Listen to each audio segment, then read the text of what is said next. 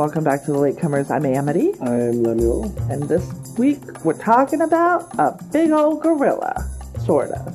We're talking about King Kong from 1933. Uh, trigger warning: ra- racism. Everything. Racism. Everything in this movie. Well, I guess that's true, but for me, mostly racism. Uh, yeah, there are some wild depictions in here and some uh, not great language. Also, if you consider animals like to have rights, it's not great for Well, you. look, this film, as I said, there's so many boundaries it crosses. yeah. Um, and I didn't even realize it because I, I've watched this film so many times. I haven't seen it in a number of years. Uh, but as a kid, it was on so much. Also, really, like on like a Saturday afternoon, or Saturday like afternoons. It was it was one of those films that was so popular um, that it would be. There was a television station at one point that was showing it every night in a week. Oh Uh, wow, that's wild. But it was one of those films that was really I guess popular. TBS does that with Shawshank, so right. but um, so I'd seen it so much when I was a kid, and this was again for a kid who loved dinosaurs. This Right. was a big dinosaur film. that's true. So looking at it now through adult lenses, I'm yeah, there's, there's some some, side eye happening. some problems with it. Uh, I have a question for you as um, as an expert in the field. Is this the first kaiju? No, Is it one of the first kaiju? one of the first, and this is uh, And then, if not, what is the first kaiju? right. The first film like this would be a film also done by Willis O'Brien. Which is the director native- of this oh, movie? no, the director of visual effects. Okay, got you. Right, he was an Oakland native. Ooh. and he uh, uh, Georges Méliès. Oh yeah, yeah, yeah. He invented stop motion animation Yes. almost entirely by accident. Um, If you want a, a weird look at that, but I think it's a beautiful movie, Hugo. yes, it is. The film and the book are both really lovely. And he invented stop motion animation along with a lot of other special effects by complete accident. He was Yeah. a magician. Right. Um, That's right. He was just like, how do I, how do I make illusions on film? Right. And, And the so- story is he's photographing a street in Paris. His camera jams. He has to fix it. He restarts it, and it had stopped. And of course, things had moved on. Got so you. a horse-drawn carriage had suddenly poof disappeared and turned into a bus. Wow. And he's like, "Oh wait, the potential for this is limitless." Limitless, yeah. And so he discovered all sorts of, of things, including uh, the technique that's primarily used to bring Kong to life. Plus, I really like his vibe. Yes, very Good cheerful vibes. aesthetic. Uh, but Willis O'Brien had done a film called The Lost World, which was an adaptation of uh, Arthur Conan Doyle's Lost World. Right? And it contained a scene that isn't in the book, which is uh, a brontosaurus being brought back to London and running around terrorizing people and knocking down. I don't know if a brontosaurus counts as kaiju. It does in the respect that it's an oversized brontosaurus. Okay, first and of all. for the other thing is that it's uh, it's probably thematically it's a kaiju in that you know uh, it's running around chasing people, picking up cars and turning them over and doing Got things like that. Um, A and- large thing wreaking havoc. right? And King Kong uh, in turn inspired the kaiju proper, which really is Godzilla and Right. That- the kaiju is a Japanese Right. term, right? And and the Japanese really are the ones that pioneered that. Right, and the, the term kaiju itself just means strange beast.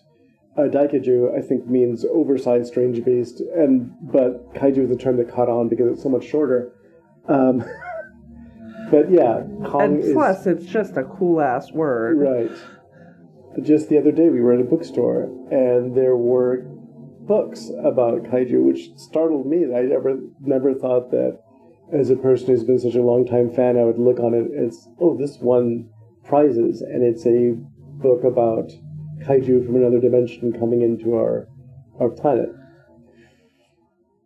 I was just looking up what's the first American kaiju, and it, if that turns out that that is a character in the Marvel universe, Mm. uh, there's a character in the Marvel universe called American Kaiju. Really fucks up the SEO for my search, so I'm just gonna abandon Right, I think probably aside from Kong the, the next really big one would be Harryhausen when he did the Beast from Twenty Thousand Fathoms. Sure, yeah, okay, that it. makes sense. And that one really set the pattern because it was a, a dinosaur awakened by atomic energy. And, oh yeah, and it, it feeds it to enormous proportions, and now it's wandering around Manhattan. so it doesn't have to be a man in a suit No, it or a or a giant mech. It just has to be a really big, scary thing. So this is a like the the Kong that we see hmm is big animatronic. Is that what it is? The oh, right. So there's the two methods that we see in the film. There's a lot of stop motion animation, Right. but also a full size head and hand. Right, because you do see its face Right, full on, do- and it's actually really cool. I like its teeth. It is made of rubber and wood and bear skins and all sorts of things, and it had hydraulic uh, parts that made its m- mouth, its lips pulled back, and its yeah, eyes its eyes. Right. Yeah, and it was it was impressive for a practical effect, Right. and that is taking out the fact that it was 1933. Right. This film is really the height of special effects technology in 1933. And nobody attempted anything like that until much later when you have Harryhausen doing things like Jason and the Argonauts. You know, it was a good 20 years before somebody was attempting to do something on this scale again. But um, but every conceivable special effect technique that was developed up until then was used in this film. So, have you ever been Mhm. to Universal Studios? No, I have not been, and I have not seen the giant King Kong ride. Yeah, so there is. It's not the same Kong. It's like obviously, Mhm. I think it might be modeled off the '76 Yeah. one. Um, so now they have a Kong Skull Island Mhm. situation, which I have not seen because I have not been to Universal Studios in uh, nigh on 15 plus years, uh, maybe 20. On the tour, like the Universal Backlot tour, which is just a ride. After you go past Amity Island, big sign with my name on it, don't hate it, and the Jaws goes, Mar! Then you go into. Basically, it's a backdraft Kong combo. Very hot in there. Okay. so there's big poofs of flame, and then when you think you're clear of that, then Kong goes, roar! And it's very cool. He's big. Right. He's real big. So that is my experience with Kong.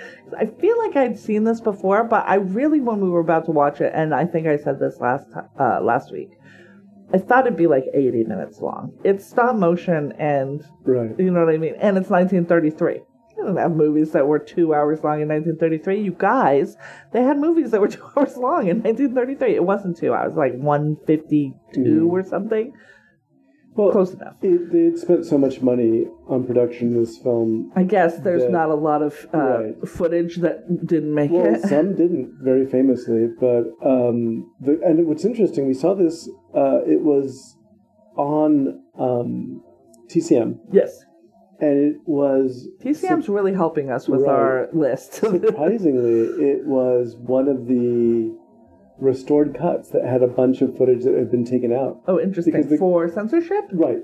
Uh, the original Kong was made in 1933. It was pre-code, and Y'all, they weren't cens- they weren't censoring racism. no, They were censoring violence, which would never be censored now. Oh, and uh, sexual content. yes, which some of it was restored in this. You thought it wasn't going to be there, then it was. Um, I, I think that when I saw the uncensored uh, version of Tarzan and his mate, and Johnny Weissmuller and Maureen O'Sullivan just strip off every stitch of clothing and swim together in this river, I was shocked, right, when I saw the restored version. In this version, um, I saw things that were not on the television prints when I was a kid. Right. Where right. he's like chewing on people, Yes. and he there's, a of- dinosaur mon- Right. munching. He's munching. right? He's stepping on people. It's the, the- all of the dinosaurs that Uh-huh. chew on people and the the gorilla he's not a gorilla but he's Mm-hmm. Right. based off of a gorilla those are both vegetarians Right. and they are like people are delicious so apparently we're plants now So yeah, there's a there's a whole um, and one of the things I discovered about this film is that it uh, it's based on this sculpture, which was done by an artist named Emmanuel Freme. Freme Ferme, Ferme? No, that's a that's a philosophy. in 1905. So you're gonna um you're gonna send that to me and I will put Uh-huh. it in the show notes. It was a sculpture of a gorilla carrying off a woman. A gorilla was a recent Ah, discovery, yes. really. He was, uh, let's see, Right, even now, right? it was If you had brought a Mm. gorilla to a stage in New York, that would have been right. you sort know a spectacle. spectacle, right? And so the first gorilla skull, there had been stories for years and years and years, but the first actual gorilla skull was brought to um, was brought by a French scientists uh, to uh, I guess Europe in 1847, Okay, and then in 1850 the first sighting by Europeans of a gorilla, and they still were not commonly seen for a very long time, right, and so because they knew right. they knew they needed to stay away from people. So the sculpture that I'm talking about, um, Emmanuel Frémiet, I guess, It's fine. he did Sorry a sculpture um, about a gorilla carrying off a nude woman, Right. and it really offended the sensibilities of the uh, of audiences. Um, he because the suggestion was that he's carrying off for sexual purposes. We're really just pretty sure. We're just really Yeah. sure as humans that everybody wants to fuck us. It's Right. wild. And so that was kind of the the um, there's very Is unfortunate. it a white woman? It is a white woman. He originally wanted to use, as he put it, a negress, but thought the shock value would be doubled by having a white woman carried off by this gorilla. Of course it would. right. See how that imagery is then turned on black men. Because what is a gorilla? It's an African. It's an African animal, Right. right? Not that I'm saying black people are African animals. I'm just saying people then probably made that comparison because they're monsters. There, yes, and so that was that was uh, part of the inspiration for it. Um, that had been part of the consciousness for a, a long time.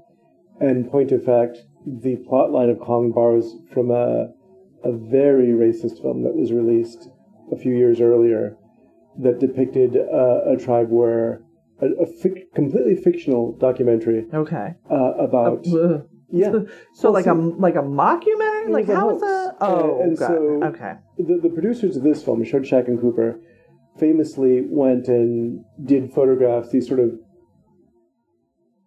ethnographic, I guess, films about uh, life in other countries, in Vietnam, in um, or Cambodia, I think. They uh, or in India, they did films about tribal life in other countries, and they're sort of inspiring the main character Carl Denham Okay. but somebody holding on to that sort of um, that idea produced a completely fake documentary about an African tribe that worships gorillas and leaves their women out to be kidnapped and carried away by them, and that kind of informed Kong. Got Um, you. Okay. So uh, yeah, the, the the end result it's in in looking at the film after all these years, I was just sort of startled by how frank the racism was in the movie. Learning that this was the least racist of Right. the many explorations of this theme Right. was sort of surprising in itself. Yeah. Um, that's interesting. I um so would you consider Carl Denham to be the lead character in this? Well, that's so. Should we discuss the film? Uh yeah, let's get into the film. Let's get there's not into really the much. There's not it. much. There's set pieces, which is Yeah. very much like a modern action film. Right. The whole movie is filmmaker wants to uh exploit natural land. Steals lady. He she doesn't lures woman with, Right. with promise of stardom. Uh, they get to an island. I want to talk about that travel too. Uh, they see a big, big gate. What's behind that gate? Oh, turns out it's King Mhm. Kong. And then King Kong, what Kong, yoinks the pretty lady and goes out. And then they all go after him. It doesn't work out well for most of them, but the hero, the star, who has fallen in love with this woman, and I'll, I'll get back to that in a second gets her, saves her, comes back, and then the filmmaker's like, hey, let's capture it. And so they do it with a bunch of bombs that look like giant grenades. Then he brings it home, brings it home to New York, and then havoc is wreaked Right. until Hong Kong falls from the Empire State Building to probably his death. We don't actually do we see him dead? Well, we see a body We- the oh, okay. right. And how many people did he take out under him? Oh, Who God. could say? Well, see- and that's the movie. yeah, that's the entire film essentially. Which everyone knows. Literally Right. at this point, everybody knows. because there's right? been two remakes of it. Um, the better of the two would probably be Peter Jackson's film because he really tried to make Skull Island this dangerous, weird, disturbing place full of animals that want to eat you left and right. Gotcha. Um, the yeah, Carl Denham is is a producer who makes nature films, Yeah, that's He- right. He was like a documentary right? producer. And he he um, so weird. so he exhibits these films because again, this is 1933, so Right. 32, I suppose, is when it shot or even earlier, Probably, yeah. because the animation Do you think there's time. yeah, there's actually post production Yeah, in this. a A lot lot, of of the movies we watch, it's like yeah, there was no post production. Right. They filmed the movie and then They they cutting it you know, they were it shooting it. Yeah. Um, but the um, he makes a comment about how he uh, he does his own camera work because at one point there was a charging rhino, and his cameraman got up and ran away. So now he takes all the pictures himself, which parallels an actual event in the life of, of these two producers, um, where they filmed the elephant stampede and literally had to run with a camera because the stampede came directly at them and they almost got trampled to death. So Carl Denham wants to do this. He can't find a distributor for his films because they want a romantic angle. That's right. And he So- doesn't want to get no broad involved. he So doesn't quite say that, No. but that's what he says. Part of what works that doesn't work in Jack Black's take on this character Uh, is that oh, that's right. It was him. That's right. is that uh, Carl Denham is like a genuine spellbinder with people. It's like it's the greatest film you'll ever see. A cast of thousands. I'm, you know, he convinces this starving woman. This is during the Depression. Yes. This yes. starving woman whose only familiarity with actor, uh, being an actor, is that she was an extra on Long Island uh, uh, before the studio, the local studio closed, and uh, she's stealing an apple, and he winds, and she's so uh, She's bad at it, yo. well, but she's so faint from hunger that she literally like, Oh, no, she falls, falls over. over. Yeah. and so he goes for the thrill of a lifetime, and he just convinces her that she's going to go with him. He's going to buy her clothes. He's going to get her. Her name will be up in lights. The entire thing. This is a woman who's literally starving and faint from hunger. And Yes. He. She's also, you know, a waif. She's so small Mm. Right. and thin. The only thing to his credit is that he does say on the up and up, no funny business, that kind of thing. Right? So he, at least his one one of his few redeeming qualities, Mr. Denham, is that he is not trying to take advantage of her. No, and she's I very wary of that. yes, not like like physically. Right. Like it's not like I'm going to lure you onto this boat full of men and you shall be ravished for Right. however long. He's like, no, I just need a woman in my movie. Right. and And- yeah, destroying you that way is not really going to be great for my movie. So It's Fay Wray, who is possibly one of the so great examples of the 30s kind of beauty. She is. She is. Well, I mean, yeah, those She, I mean, images she is of her. beautiful for any generation, but in particular, Picture that, her in a cloche hat. right. That's a woman in the 30s. with her short bob of hair. The whole Yes. thing, she really pulls it off. Um, and so she's asked on this ship. What we do know is that Carl Denham is he's not telling anybody where he's going. nope. He has a map that he got that he's not sharing with the captain of the ship, Captain Right. Englehorn. He just is like, Right. east. and um, I'll tell you when to turn. Right, exactly. and then eventually he comes out and says, you know, have you heard of Kong? And and that's where this, this the, the tension in the film starts. Like, well, you know, What is, what is that? what is I've heard Excuse me, stories what about is that? Kong, but what is Kong? And and so he says he got this this map. He wants to photograph Kong. He's going to take this young woman along because she'll be the, the love interest or romantic interest. Of the adventurer. Right. Right. Um, Who's, well, that's Robert Armstrong? Robert Armstrong is uh, Carl Denham, Oh, okay. Bruce oh, I'm the bad is, guy. um, Bruce Cabot is the, yeah. and Bruce Cabot is playing just a guy on a ship who's likable because he's just the guy on the ship, right? And he doesn't want to. He at first he's very kind of not misogynistic necessarily, but superstitious about having a woman aboard. He seems to be more protective more than anything else.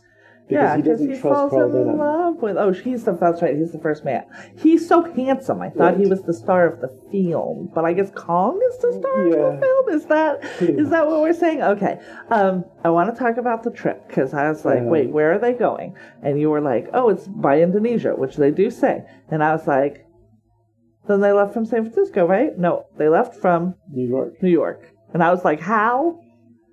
How would you how would you get to Indonesia from New York? Why wouldn't you go to the other side and go straight across the Pacific? So it turns out that's what the Suez Canal is for. um, I don't know about geography. I really need to learn more, especially given current world events. Um, but yeah, they it's and I and I looked it up. I was like, how long by boat does it Mhm. take to go from New York to Indonesia? I just picked Indonesia because it's a fake island. so I didn't. I, I, is it called Skull Island in this too? Yeah. It is okay. Um, and it's like forty eight days. Right. So that's why I don't have a problem with the first mate falling in love with the lady because 48 days is enough time to fall in love with a lady. It's not 48 hours, which is what we normally see. 48 days, you can get to know somebody for who they actually are and not just what they look like and how they make your tummy feel or other There's- parts there's of a very you. funny scene uh, in the very beginning. Their first scene together, he accidentally smacks her. Yes. she's standing behind him, and she's so curious about what he's doing that he turns around and like pops her accidentally. And he's really He's like, oh, about God. it, right? But um, but their relationship develops very. It's, it's very sweet. It is very sweet. Um, and she also has a really good friendship with, and this is one of the first of the sort of Problematic, problematic characters. which is Charlie the cook. yes. Who is, uh, I suppose he's supposed to be Chinese? Right. And he, is he played by a Chinese He's actor? played by a Chinese actor. and he has a pidgin accent. Right. And I don't know if the actor did. My guess is probably not. it's very consistent with though where they were heading and what the. Uh, so that one Yes. can be forgiven. more. Absolutely. I don't love Um, the accent, but But he does make these. it's a Chinese man playing a Chinese man, so that's Right. growth. And, there we go. That's a good step. it's Um, not a Swedish actor. and he's it's not, not- he's not the butt of a joke. No. He's not. And when he co- sounds the alarm, Mhm. because he at one point sounds the alarm, people don't dismiss him. No. Like he is a member of the crew, and he is treated as such. And I that's what I did Well, appreciate He's the that. cook, and he does have a really funny scene with Fay Wray, which is unusual. Is the fact that you know she's asking him how many potatoes have you peeled because he's sitting on the deck peeling potatoes. Just peeling So potatoes. Someday I go back to China, I never see a potato. I never see again. potato again. Yeah. But um, but they wind up. The boat stops at Skull Island. Uh, Denham brings his uh, camera down from the ship. Uh-huh. Now, one thing that we've learned is that he has three times as many people as he needs to run the ship. Yeah, that was what people were like raising their eyebrows at Right. at the at it- the port. Yeah. They're like, I've never seen a ship stocked like that, and it's a big boat. Right. I mean, I guess ship is the right term. Right. It's it's big, but yeah, it's because someone's like, I've never seen a, a a crew of this size for a ship like this, and Right. and somebody asks, what too few? And he's like, no, three times too many. Yeah, so, and we find out it's interesting how everyone sort of defers to uh, Denham's hubris. Yeah. They all are on board with him. He. Well, to be fair, they're on a Mhm. ship in the middle of the ocean for 48 days. What is your option? Right. I mean, I guess we could have a mutiny in the bounty situation, but well, they're all being fed lots of That's true, potatoes, a lot of potatoes. and but I bet that dude's a good cook. Like, I'm sure he is. like that's part of why he's treated so well, I bet, because the ship's cook is like oh yeah. important. Um, the this is where really when they land on Skull Island, the problematic is Yup. we're in Indonesia somewhere, Yep, and these scenes were shot in Southern California yep, with exclusively African American actors. yep. And I thought for a second, I was like, could we be calling these like, could they be portraying something like an Australian Aboriginal, Mm. somebody who is very dark skinned? Very dark Yes, skinned. right? No, no, No. and also they're they're black people, so no. right. And so the With like very stereotypical garb. Well, and that's interesting because some of them have they're dressed differently. It's Yeah. almost as if they just pulled whatever was Yeah, in the costumes. yeah, Uh, because some of them are wearing skirts, and then there are some wearing literally something that looks like um, the backup dancers of the Folies Bergère, which is coconuts over the breasts. yeah. Oh my god. Uh, How um, uncom Nobody's It looks like the background dancers in one of Josephine Baker's numbers. gotcha. You know, when she was yeah. doing the banana dance and she's, you know, dressing in a skirt that's a grass skirt and Right. she's selling that kind of It's it's almost like image. These people are like an African tribe, Mhm. and these people are like a Pacific Islander tribe, Right. but they're all one yeah. group. And, and so there's there's that's one of the problems. that the chief of the tri- of the tribe is played by Noble Johnson, and which is a fantastic and he's a great he's a great physical presence. He's always been this sort of lo- very tall, very commanding presence in films, and he was used in a lot of uh, the films that Cooper and Schoedsack produced together. okay. Uh, but they uh, probably the other really problematic lot is when they see um, Fay Wray's character. They offer six of theirs for her, Oh, that's right. Ugh. and That hurts my stomach. Like when you just said that, it hurt my stomach. I, I that that I remember talking when um when rough. uh, Peter Jackson's Kong came out. Uh huh. I remember having a conversation with one of our friends, Patrice, uh, Oh yeah. who was an African American woman, Yep. about how that line just really rubbed it in. She's like, "No, I like the original film, but there are moments when you're like, oh God, that's horrible." Yeah. And Yeah. That's terrible. I forgot that, or I'm, or maybe You during all of the scenes Uh-huh. where they were interacting with the natives of this island, I was like, I can't. I'm not. I don't. It's. I'm not looking at it. right, there's a. They refuse. They leave. Of course, uh, they take um, Ann Darrow, who's Fay Wray's character, with them.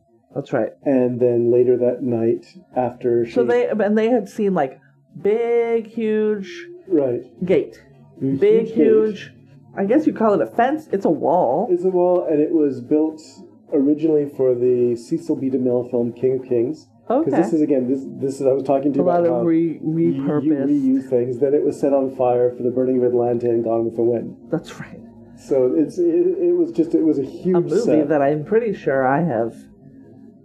Like I'm putting on my bucket list, my anti-bucket list. I I'm never never wanted to see. watching that movie. But um, yeah, so uh, Ann Darrow and and Jack Driscoll they share a kiss later on that night.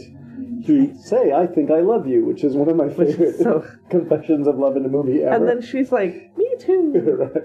And then, of course, she gets kidnapped by the Islanders, which leads Charlie to say something very. Yeah, all hands on deck. All hands on deck. And then he says something, you know, Oh yeah, lazy black man, right? yeah. It's Yeah, bad because of the pidgin. It's bad because Right, of the everything language. about and it is just everything like, about it is bad. oh. Like, could we please cut this out? And then This the- is the part that we need to censor. then becomes the whole adventure on Skull Island.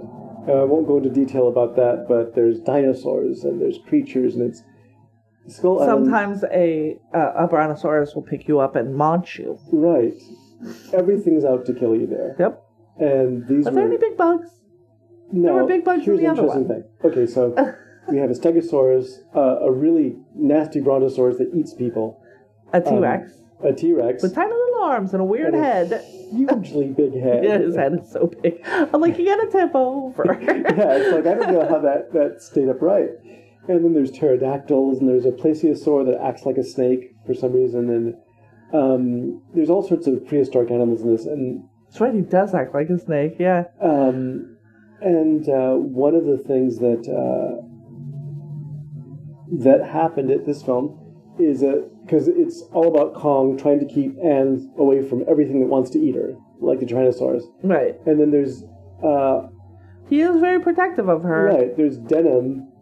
even though she does not want to be No, protected. She's screaming constantly. so much screaming. Her voice. right. I hope there was a lot of tea and honey on that set. I have to say, as I pointed out to you, there is so much screaming in this film. Period. Everyone screams there's a lot. Of, well, horribly. which you would scream if a big brontosaur grabbed you by the Right. belly and then shook you around and then launched you. There is a particular scream still used in films, oh, is it the the Wilhelm Scream? the scream. Wilhelm scream? This predates that, Okay. but it was part of that same kind of just death screams that really belted them out. I will say I am not a person who screams. Like Mhm. if I get startled, I think I've screamed once in my life. Uh-huh. I don't. I'll gasp or I'll yell a, a- a- an expletive.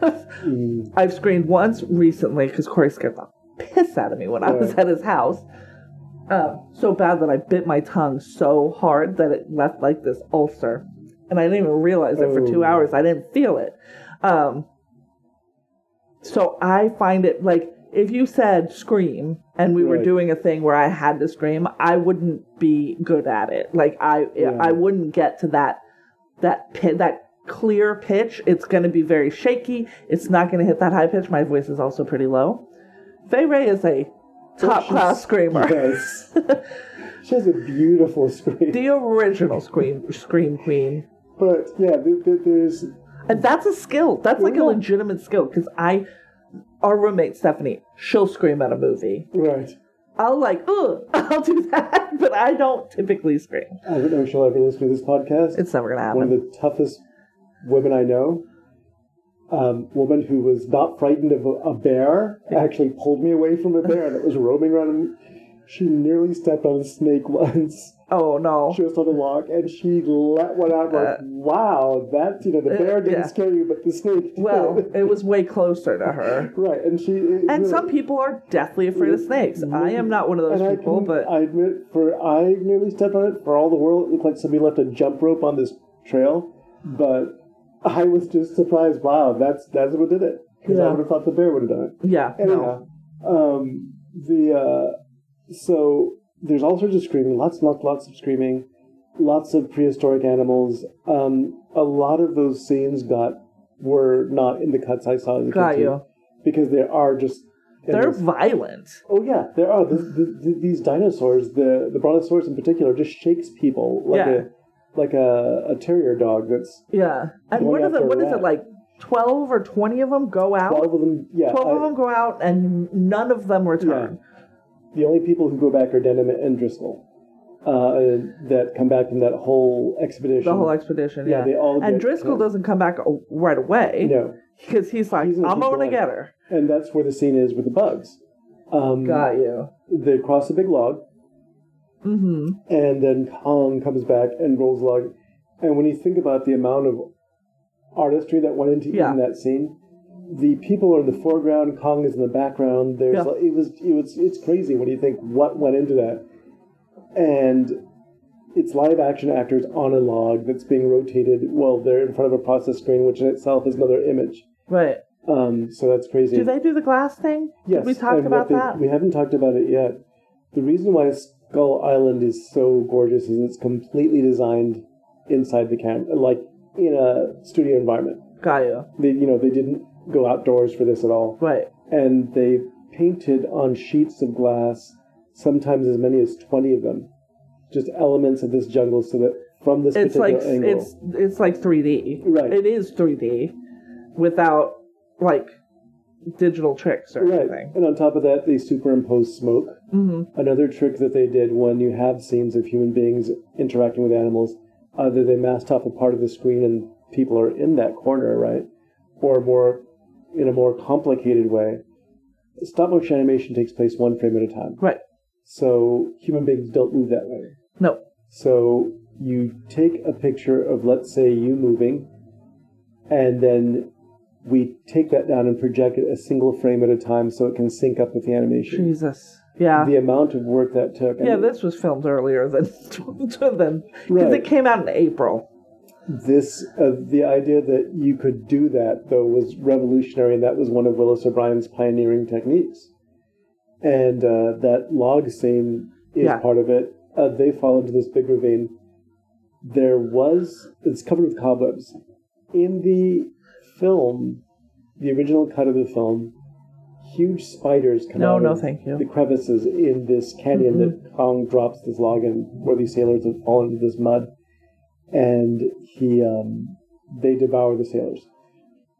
That scene apparently had test audiences running screaming because it was I don't want a big. I don't want to watch a big spider eat a thing. I am Right. weirdly okay with a brontosaurus doing it because I'm like, well, that's less likely to happen. not real, and also brontosauruses don't don't Right. eat people, so we know that this is fully made up.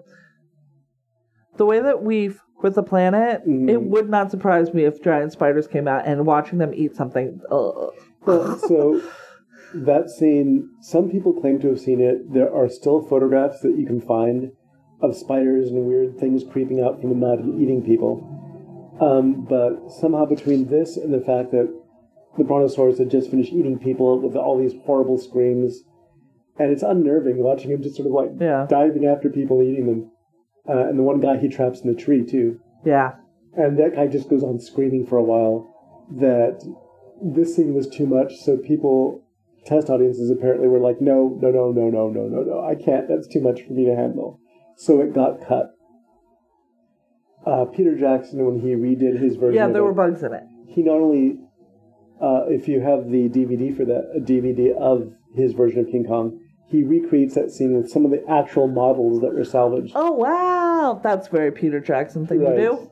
but he also makes that the centerpiece of the film because everyone who everyone who knows the original film have you, you, you- what do you think ever happened to the spider pit scene which is what it was referred to Got you. because there's drawings of it of Yeah. like really like centipedes wrapping themselves Yeah. around people's necks and it was pretty dante's inferno looking frankly um, but yeah that one that got almost completely cut And the other another thing that got cut that you thought was also cut of this, but then it wasn't, Mhm. is him like peeling her clothes off like a banana, and and that's and then thing kind of sniffing them. that when you think about that scene, being Kong. she Kong is she's sitting in a full size mechanical hand. Yeah, There's an animated the puppet cool in thing. front of her. Yeah, These clothes are being pulled off of her by wires that you can't see that are blocked off by Right. his other hand.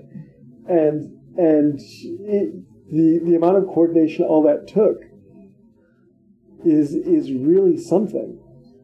It Yeah. really is. but they cut it out for Right, you know. they cut it out. Some prints uh, of the film darkened it so you couldn't see what was going on. It's like, Uh, oh, interesting. but Because um, you had said when you would watch it as a kid, like one minute she's wearing clothes and the next Right, the minute next minute she's, she's- not. like she she's like- is dressed, Right. but she's down to like a slip on top. Her clothes are like she's wearing significantly less. we'll Right, and I was like, what and it's right before she gets saved Mhm. by Jack, who climbs up. He climbs up to the Kong's lair, which is this big cave, uh, where Kong is still fighting everything there. Everything, yeah. And uh, he kid- they jump off the edge of a cliff into the the, the, the, the same swamp that he was just in. Yeah, And I thought, Seems very dangerous. Swim for your lives because everything that swamp yeah. wants to kill you. Mm-mm. There's uh, dinosaurs in there that, Right. that will curl around you and smoosh you. Right, and then the comes another really problematic moment where Kong chases and follows them. And there's there's good little bits in here, like when one of the sailors who's watching this wall says he's coming, she just loses her. Loses it. Yeah. Her- she loses her mind, her yeah. legs fall, go Yeah. pulled under her. She's just been carried around for Right. what, 24 hours yeah, by this thing, waiting, I'm sure, constantly, just like, well, when's it going to kill me? Like, it's definitely going to kill me. When's it going to happen? every attempt that she would make to escape, like the, the fight with the Tyrannosaurus, which yeah, right. She tries to get out. I always, as a kid, bothered me because I love Tyrannosaurus, and uh, it's he rips its face open. yeah, which you can't. I, like with Tyrannosaurus. the way that their muscles work. Yeah, Yeah, it would no. not happen. But I think in Skull Island, he does the same thing to some. Oh, maybe it was like a. skull crawler. Yeah, that's right, yeah. but which makes more sense. But a Tyrannosaurus, you can't, especially But they didn't know that in given 1933. given the size of his head, though. Still, it's like so that, chunk, such a chunk. and it's done in a really graphic and violent way too. Uh, but overall, and what's funny about that scene is that Willis O'Brien had been a boxer and a wrestler. Mm-hmm. So you see Kong giving a right cross and doing like a judo throw over his shoulder. And, That's right. and then yeah, the they really are Tyrannosaurus, like. kicks him in the gut and like it's really very it- that was that's the advantage of having somebody with that background doing this because I've seen animation uh, fights between people who have don't have an idea how to do this. They just sort of like push each other a lot. Uh, but anyhow, um, Kong gets and this is Kong breaking through the fence, breaking through the wall rather, the Skull Islanders actually attack Kong. Right. And I'm like going, here we go. Here's the bravery of these Skull Islanders. At least they Right. actually are trying to fight back. Right. But Well, because also this is their home. right, So if Kong just destroys it, Mhm. they're on an island. What are they gonna? You know, they just have to he rebuild. just I broke guess. their like, big yeah. Right, he just came through it. Which that gate, that whole situation had to take so long to build. So how? right, What? How? I don't. It's not worth. But figuring out the engineering problem. scenes of people being eaten and people being crushed into the ground and all. Yeah. And Kids standing and crying. That very Right. famous scene of a whenever there's like a Uh, a catastrophe and people are running. There's always just one baby who's like lost his parents, and it's like uh, standing in the middle of everything. but yeah, Kong is disabled by these concussion gas bombs. you know. Yeah, that do look like footballs, just but also grenades. Like imagine a cross between a grenade and a soccer ball or something. Yeah. That's basically what it looks like. And they bring him back to New York. And it, so here's the issue that I have, and I've gotten into that with other people um, about this movie. They said that the plot is a filmmaker hmm goes to an island, Yep. he captures their god, Yep. and brings it back to New York to entertain a bunch of rich New Yorkers. Correct. He brings it back in chains. Said God goes crazy Yeah. looking for this woman. He kills several people, eats them. Yeah. In New York, he crashes a train. Yeah. He he does a pulls lot of damage. A random woman out of a building and then seeing that it's not Ann, just tosses her into a crowd. Yeah. Which was, again, that was something that was cut out of the Yeah. film. Uh, he eats a couple of people. And then in the very end, he's brought down by airplanes. Airplanes, He's, he's yeah. you know, he's brought her to the Empire State Building, and then he's shot and he falls off. Um, And you just see like this. You just see him fall, like the silhouette of him Right. falling, which is like weirdly, um, like that works. Uh-huh. Like it's an effective shot. right. Because you get the sense of how far he's fallen. also like it doesn't flop like Uh-uh. like when we watched um vertigo right? Right. and you see the the it's it it's, it's supposed to be his wife right Right. but it's a clearly a dummy and you're just like well that's not how people fall um in this it i don't know if it's because they held him like he was static Uh-huh. like he didn't have floppy arms and legs or what but he falls in a very sort of realistic Right. realistic way um i don't know if i believe the scale but it's hard to tell how big anything is next to the Uh, empire I state building One of the things that uh, got mentioned uh, because when uh, briefly, uh, God, there's so much to say about this film. Um, Ray Harryhausen, when he was a little kid, yeah he's 12 years old, I think. He, uh, his mom is, uh, or one of his relatives is nursing uh, Sid Grauman's aunt, who's an invalid. Sid Grauman ran what's now known as Mann's Chinese Theater. okay And so, in he's seeing this twelve-year-old kid. He says, "Hey, there's this amazing new movie we're gonna that I'm oh premiering." Gra- grauman yeah Right. okay sorry So he hands him two tickets to go see it. He goes. I can't remember what parent. He might not remember at this point. He said that it was like the movie that changed his life. right that makes sense. He sees that, and it's not just that. They actually So that one of the things he misses, even when he was making movies, was ballyhoo. That whole bust of Kong the Mechanical Bust was in the Hmm. lobby of the theater. oh wow you know, snarling and, and making Right. noises at people and everything. So it was, and then you go into the lobby and, you know, there's the overture playing while right everyone's sitting which down. TCM restored when they started playing it's a four and that's very important for movies in the future, is the fact that um, in the beginning of it, there was a feeling that they were Mickey Mousing it, is what they call it, which is to put wall to wall music in the film yeah underneath everyone's voices and, you know, in the background. There's very little of the film about sound. Yeah, when they run music. and be like like it's a commercial or a cartoon rather. Hence the Mickey Right. Mouse, right? Hence the term, But right? the thing is that this was because the producers felt there's so many moments of just silence in this movie Fair enough. Yeah. That everything had to have a motif, everything had to, and so it Also, really, silent film pretty much had a Right. set like a soundtrack that was always running and one under went to sound. typically. There's some movies, early ones, are really hard to watch sometimes mm-hmm. because people just talk, And there's like nothing- nobody would say any of like they're just narrating what you're doing. They talk at each other, but this was enough like a silent film. yeah, where you could do this sort of wall to wall background music. So that became really important uh, for films going forward. But anyhow, uh, yeah, Harryhausen saw this. This changed his life. He changed his dog's name to Kong. He began animating That's things, amazing, yeah. uh, using his mother's fur coat to, to make it. that's amazing. Yeah, and that was the She beginning. was probably pissed. yes, apparently she was. But yeah, that was the beginning of his thing. But he mentioned um, just the, the there's not going to be, and it- it's something that I often felt because I you know met him at a distance and was too an to say anything. But he says that there's not going to be an audience who will be able to step in and see something this completely different Yeah, the audience, you know, the, the the thrill of being able to be there on opening night and saying, "What the hell am I Yeah. looking at?" yeah, And the same thing with uh, later on. I think even with his films like The Seventh Voyage of Sinbad or Jason and the Argonauts, the the the uh, the kind of impact that made when you're seeing this for the first time. for time. the first time. Yeah. Like, what on earth? How did they do that? We have very few, like, or I don't think in my lifetime there's been Mhm. anything released that was a we've never seen anything like. I mean, right. you know what? Toy Story maybe hmm Well, that's true. That was Um, the beginning of because it was it was the first movie where we're like, oh, computers can do Right. amazing things. Now, when I watch Toy Story now, I'm like, this is a breaking oh, bullshit. Oh, well, but the Last Starfighter. I've never seen it. Okay, which was one of Nick Castle's movies. Okay, Nick Castle, who started his career playing The Shape in Halloween. It's and he funny. directed like The Boy, Who Could Fly. is like one of the sweetest movies ever Oh my made. god, that movie makes me cry like a bitch.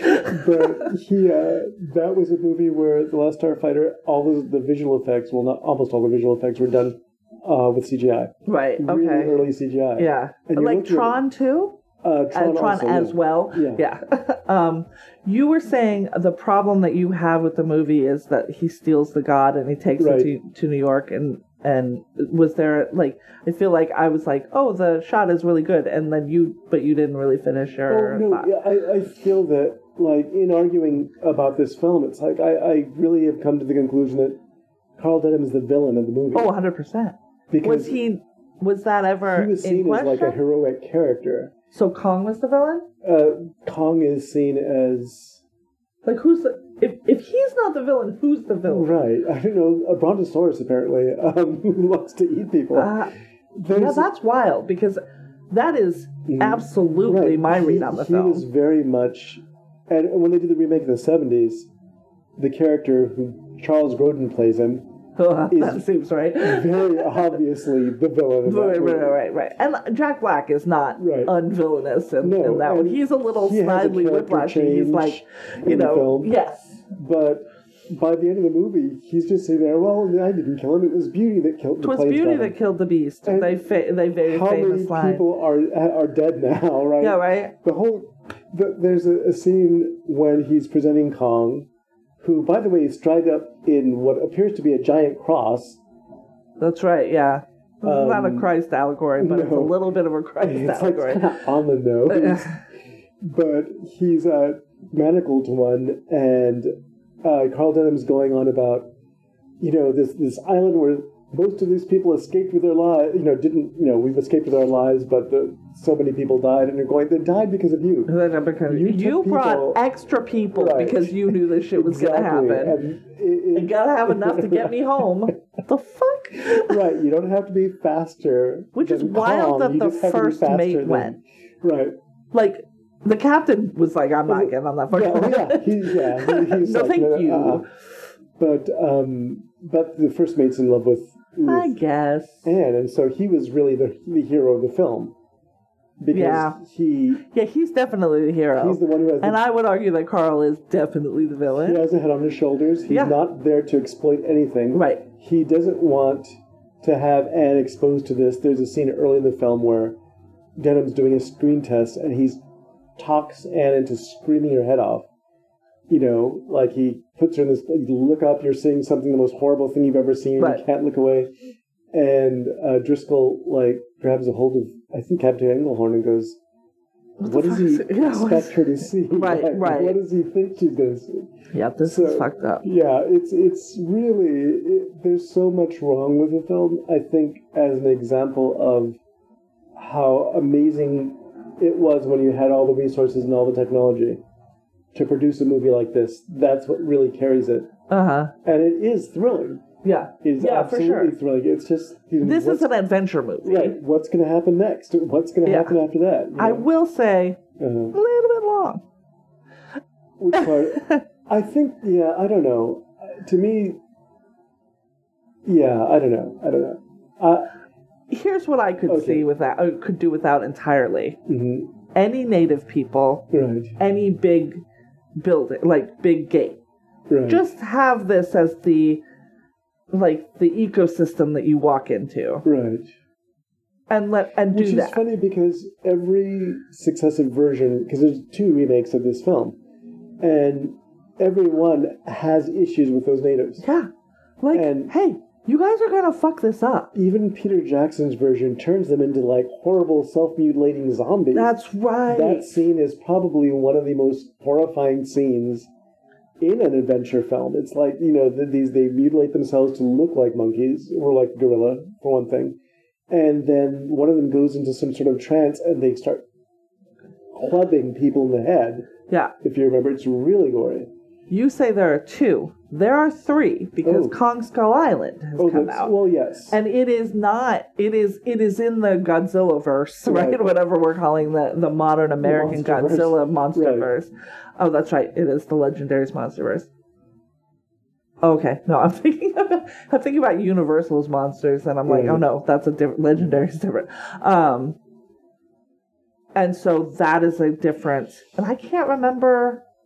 Well they do. It's like an yeah, I can't remember what the the native situation the is. in native situation is they cast a lot of it appears Southeast Asian actors. That's right. Yeah. Okay. But they're part of a whole culture That's right. that and they, they did a very good job of making them look like they belong there. Right. And Ray They- Wilson's been staying with them, right? And that's where they're in. Been, they uh, they are portrayed as sort of an intelligent culture that is not. They're not portrayed as savages. They're not portrayed as sacrificing anybody to anybody. Um, so I think that was a much more respectful approach. It's just like, yeah, this is what people would Which like it should be because it's been right. uh, 90 But years. So could you. That's the part that kills me is that 1976 for the remake of Kong, and then I think it is, and then you have this other one in 2002. I think is when Peter Jackson's film came out. Something like that, yeah. But in both cases, you're still with you know an island full of savages, and that Yeah. was completely unnecessary. It's like God, you know, we've moved past that now. We don't really need the natives in this film. Um, yeah. and but when they did it to their credit in Skull Island, they're they're silent. Remember, they, they That's right. they don't talk much, and then you know the last representative of Skull Island in Godzilla vs Kong is the girl who doesn't speak; That's right. she can't hear, which she's a native of Skull Island, Yeah. and so that's like okay, that's much better. Much better, yeah. And it's it's done in the most respective way or respectful way you can do of making up an indigenous Right. culture. Like ugh. And the fact that yeah, they're in is a white dude that's been living with these guys. yeah. So he It was John He's C. a Reilly, little- by the way. Oh, was it? Oh, that's right. I'm think. What am I thinking of? Is he in that too? No. I don't know. I don't know. I'm Uh, thinking of him so in a movie in the film right? that is very. It's not the. It's not his character in the Meg, but it's Mhm. like that. That's right, John C. Reilly, and he's so fucking good in that Oh, role. yeah. He is out of his mind. Um, apparently, this is that is the eleventh film in the King Kong franchise. Mm. So there's like Son of Kong. Is there like a Bride of Kong? Son of, no, no, Son of Kong, which actually is a movie that was made on an incredibly rushed schedule after Kong was really successful. And so, um, as a matter of fact, they used animation scenes that were cut out of the original King Kong. oh, interesting. Except for the spider pit. Still didn't bring that back. Because Um, it's terrifying. Right, it was terrifying. You had centipedes wrapped around people's necks. That's all I'm going to say. But um, I hate a centipede. Ugh, worse than a spider. Ooh. the um, what I mentioned to you when we were watching it is that Charlie the cook Yeah. becomes one of the heroes of that film. As he should. and he's you know he he uh, yes he still played for laughs. Carries around his cleaver when he goes to Skull Island. He goes off board Fucking with fair him enough. None of these And- motherfuckers brought any Right, weapons he's except the big bombs. by a big Styracosaurus in this tiny little tree bole, and he just keeps hitting it with his his, uh, his um, cleaver, and it eventually leaves him alone. But it was I mean, yeah, that seems right. funny because I'm like, good good for that, good for good for Charlie. I like him as a character. Okay. So that's King Kong, Mhm. right? Yep. Thrilling. thrilling For sure. Worth a watch. No, you're going to go in and see Yes. some 1933 nonsense. you're going to go in and you're going to see stuff that it's going to be uncomfortable and you have to sit with it for a while Yeah. but the film itself the you know the mechanics of the plot how they get there and whatever but once they get to this It's cool place to watch. it's just full of it's beautiful the dinosaurs were sculpted you said you liked the, the way they looked I do like the way they Marcel look. yeah. Who was a Mexican sculptor Oh, cool. who was found working at a supermarket carving making bowls and selling them. That's amazing. And he, uh, Willis O'Brien saw him and can you make it Yoink. this? And he Yeah. shows him a picture of a Charles R. Knight dinosaur. He's like, it's yeah, okay. And so then he became the dinosaur sculptor. that's amazing. That's very cool. And Making dinosaurs didn't look like dinosaurs, right. but nobody Well, knew. dinosaurs according to what we thought Right. dinosaurs looked I like know. then. I know. but um, and uh, Murray Spivak, I guess, is Yeah. the guy who did all the sound effects. Yeah. And he took Oh, I like to always talk about what they sound like. I Mhm. said, "Hey, it sounds like a lion." You were like, "It is a lion." He's a lion, slow down. Lions and tigers slow down and backwards, Right.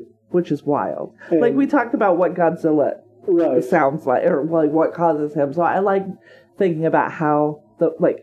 Did they even call it Foley work back then? How the sounds, especially for these giant creatures. Well, this goes beyond made. Foley because the thing was, it's like, well, what does a dinosaur sound like? And what's interesting to me is pre nowadays. I guess you're looking at something like prehistoric planet or whatever. They're they're Right. working very hard to try to recreate these noises. But at the time, the only clue that the sound designer had was they're reptiles. So he used pneumatic um, drills and things like that to create these hissing noises. Oh yeah, that makes sense. And that Tyrannosaurus does sound like a really big snake. And Right. kept increasing the volume so it sounds very menacing. yeah, And yeah, it does have a, it does hiss though. That's really yeah. And, and so that was his clue. And so, the, you know, when you think of how many dinosaurs you see in movies just roaring, throwing back their head and roaring, they probably can't do that um, in real life. But, There's It- no such thing as dinosaurs in real life. I'm sorry, but it's true. well, you will never know because Well, we'll okay, never see dinosaurs dinosaurs in real life. well, I mean, they did really. No, you're not denying that they exist. I am not denying they Okay, we exist. go. I consider real life to be things I will ex- Oh, I will experience in my real life, and I will My not. hand to God, I love dinosaurs. I hope never to see one. You know what? That's what's going to happen, though. I know that. That's what I'm saying. I hope I know that like in a week, in a week, we're going to have dinosaurs. uh-huh. I'm so tired. there's, a, there's a reason why Tyrannosaurus Rex is extinct. Yeah, and we yeah we I we love him. He's my favorite. As much as I'm over all time. humanity, that is not how I'd like to see us go out. Like that that's gonna and be big rough. centipedes wrapping around your No. neck, you don't want that. No. I'd just kill myself if that's what, if that was what is in store for me. Um, that's a wrap. Sorry, everybody, uh, but no, I'm not living in that existence. No, I'm sure giant centipedes don't want to. Yep. That's the thing. Real quick, post apocalypse is not for me. Let that apocalypse go ahead and take me out. Oh. Specifically, I would like a tidal wave that I don't know is coming to co- because I'm very afraid of water to Mhm. just come and squish me before I even know what's happening. Oh, that's that's what I want to have happen to me in the apocalypse because I am not fighting zombies. I'm just not going to do it. I don't want to live when there's no water and I have to make my pee into water. I don't want to do it. I am lucky that I am I am literally privileged that I am not in that situation because I'm sure I know there are people in that situation. I am pampered. I'm a pampered American. And I don't I'm not proud of it, but it is what it is. Uh, okay, are we done talking about We're Kong? done. We're done talking about Kong. Um, next week Mhm. we're talking about The Godfather again. Uh, is it thrilling? We'll see. In the meantime, do you have anything you want to recommend? Um, I have a guess. do you? What was it? It's German. It's German. Oh yes, we saw a TV program. I need you Actually, to say something do loud. Do you want to recommend that one? You got a thing? yeah, because I was Okay. thinking of something. Okay. Because last night we saw Elemental. Or Yeah, no, we watched Elemental last night. and it was actually very sweet, It was. and it was really lovely. The design of Yeah. the characters, the design. I still will always love Pixar, man. I watched that little. I watched their shorts when I was Mm. like a little girl when they were on like Sesame Street or Interstitial, and I loved them, and I love them now. And I can drive past and not go inside because there's a big old gate. They will not let me in. Yes, it's almost as big as Gate and King Oh, Kong. close. Pointy on the top. No, they're not letting me in. But I've Yeah. applied to work there and been rejected. It but a- on Pixar Stationery, It's worth it. really lovely. It's a lovely film. Yeah. It's about. It has all sorts of underlying themes. It's like an immigrant story, Right. and uh, and uh, think Zootopia. That kind of like cross. Yeah, a romance, and I like the fact that It's not interracial, but that is that is what the, it is. What I really liked is that these characters are the opposites of what you would think. It typically there's a very soft male, Male. character And the, yeah, and a very sharp female all the time. and a female It's so character funny. who is like a like the a male She's like, I've literally never cried in my life. it was like a male character in an anime. Those raging, angry young men that So are in anime. Yeah, she's like that, and Yeah. so I like the fact that they just changed. They They, changed the that around, script. Is Also, there it's like a horny movie. There's like Well, okay, weird amount of sex in there. More queer characters than we're used to seeing in a Disney film. Even if they're peripheral, they or have even lines. if they're actually elements, but oh, that's right. They're not people. but they are male and female elements, and there are there's a, a scene very early on with two. Uh, they're male, right? yeah, they're male. Yeah. Which, weirdly, lesbians more palatable to homophobes, Mm. I guess, because that's the porn they watch. I don't know.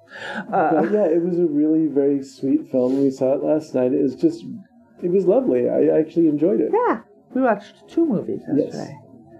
We did.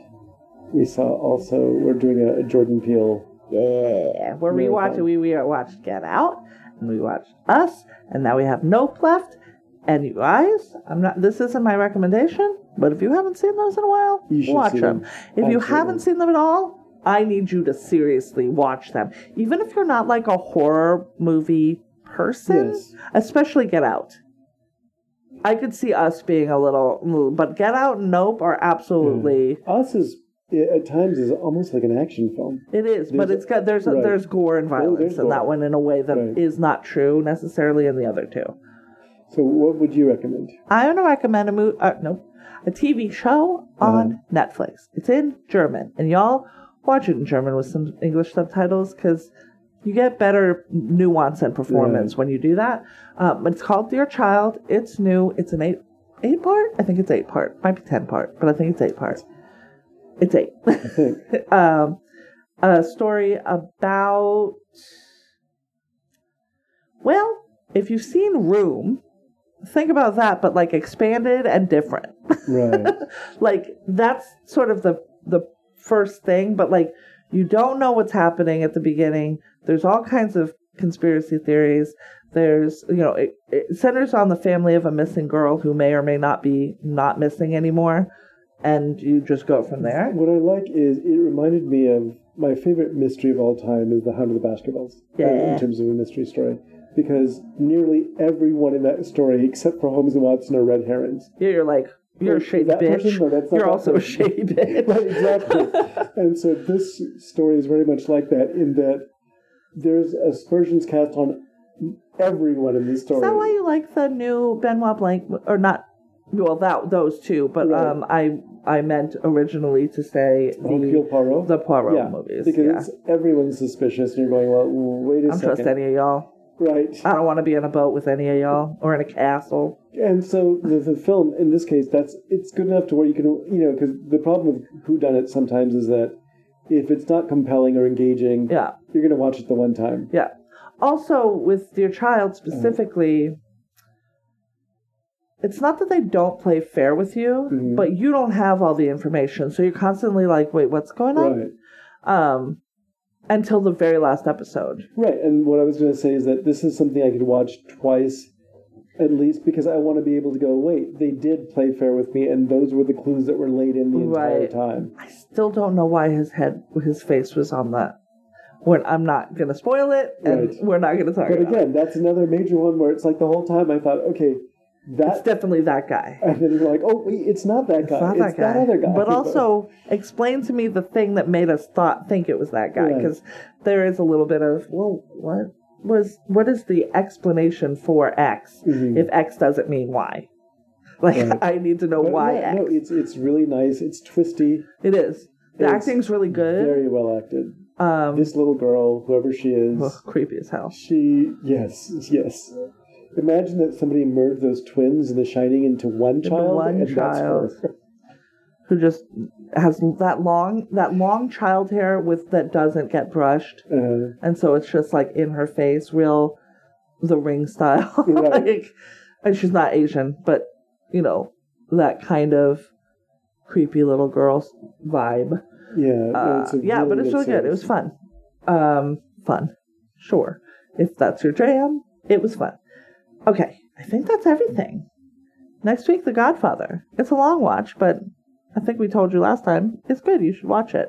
We'll talk about its thriller rating, thrills rating mm, at the beginning of the episode, and then you'll hear what we talked about years ago. You have a look on your face like you were going to say something. No, you're good. Okay, that wraps it up for this week. You can reach us if you want to se- say something to us. Uh, email at latecomerspod at gmail.com and Facebook, Latecomers Podcast. You know where to go. Until next time, I'd like to remind you to take your medicine. And we'd like to remind you better late than never.